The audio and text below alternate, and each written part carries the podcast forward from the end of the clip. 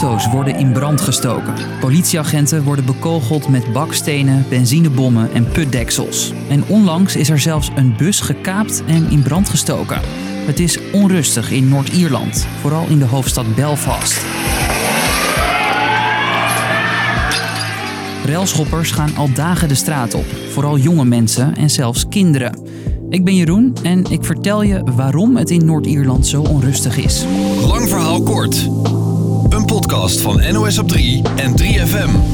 Now, the Prime Minister and the Irish Foreign Minister have condemned another night of violence in Belfast. This community's given up on politics and policing, and police are under attack.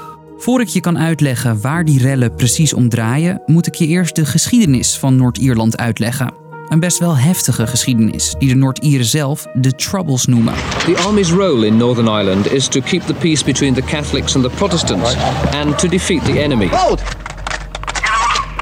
In Noord-Ierland was er zo'n 30 jaar lang een burgeroorlog. De katholieken en de protestanten stonden lijnrecht tegenover elkaar.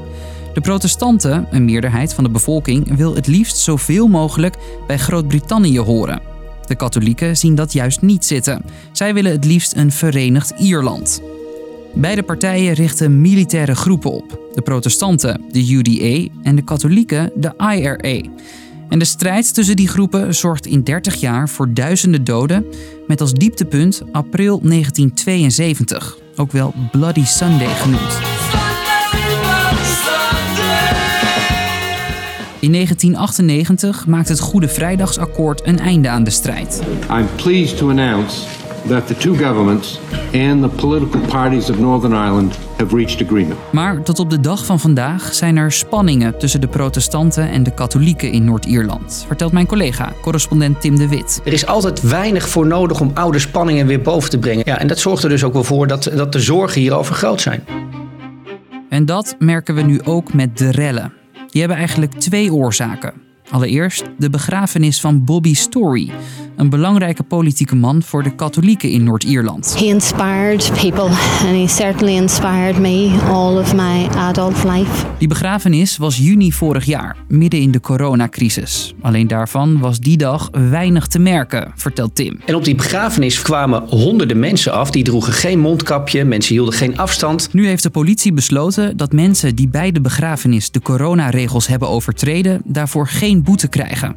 En dat zorgt voor woede bij de protestanten in Noord-Ierland. Die vinden dat de katholieken worden voorgetrokken.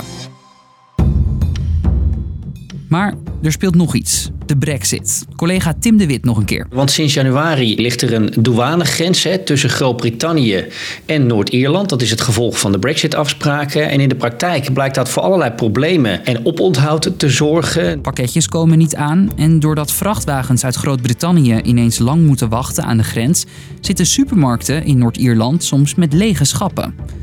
En daar zijn vooral de protestantse Noord-Ieren, die dus zoveel mogelijk bij Groot-Brittannië willen horen, niet blij mee. En zij hebben het gevoel dat door deze Brexit-deal Noord-Ierland steeds verder afdrijft van Groot-Brittannië. Daarom zijn het ook vooral de protestanten die nu rellend de straat op gaan. En daar maken veel mensen zich zorgen om. Er was altijd al wel een beetje de angst dat Brexit die spanningen in Noord-Ierland weer zal aanwakkeren. Maar dat zien we nu dus echt wel eh, voor het eerst een beetje terug.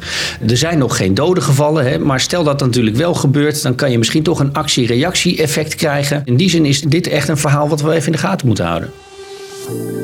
Dus, lang verhaal kort. Het is al dagen onrustig in Belfast en op andere plekken in Noord-Ierland. Vooral protestanten gaan boos de straat op.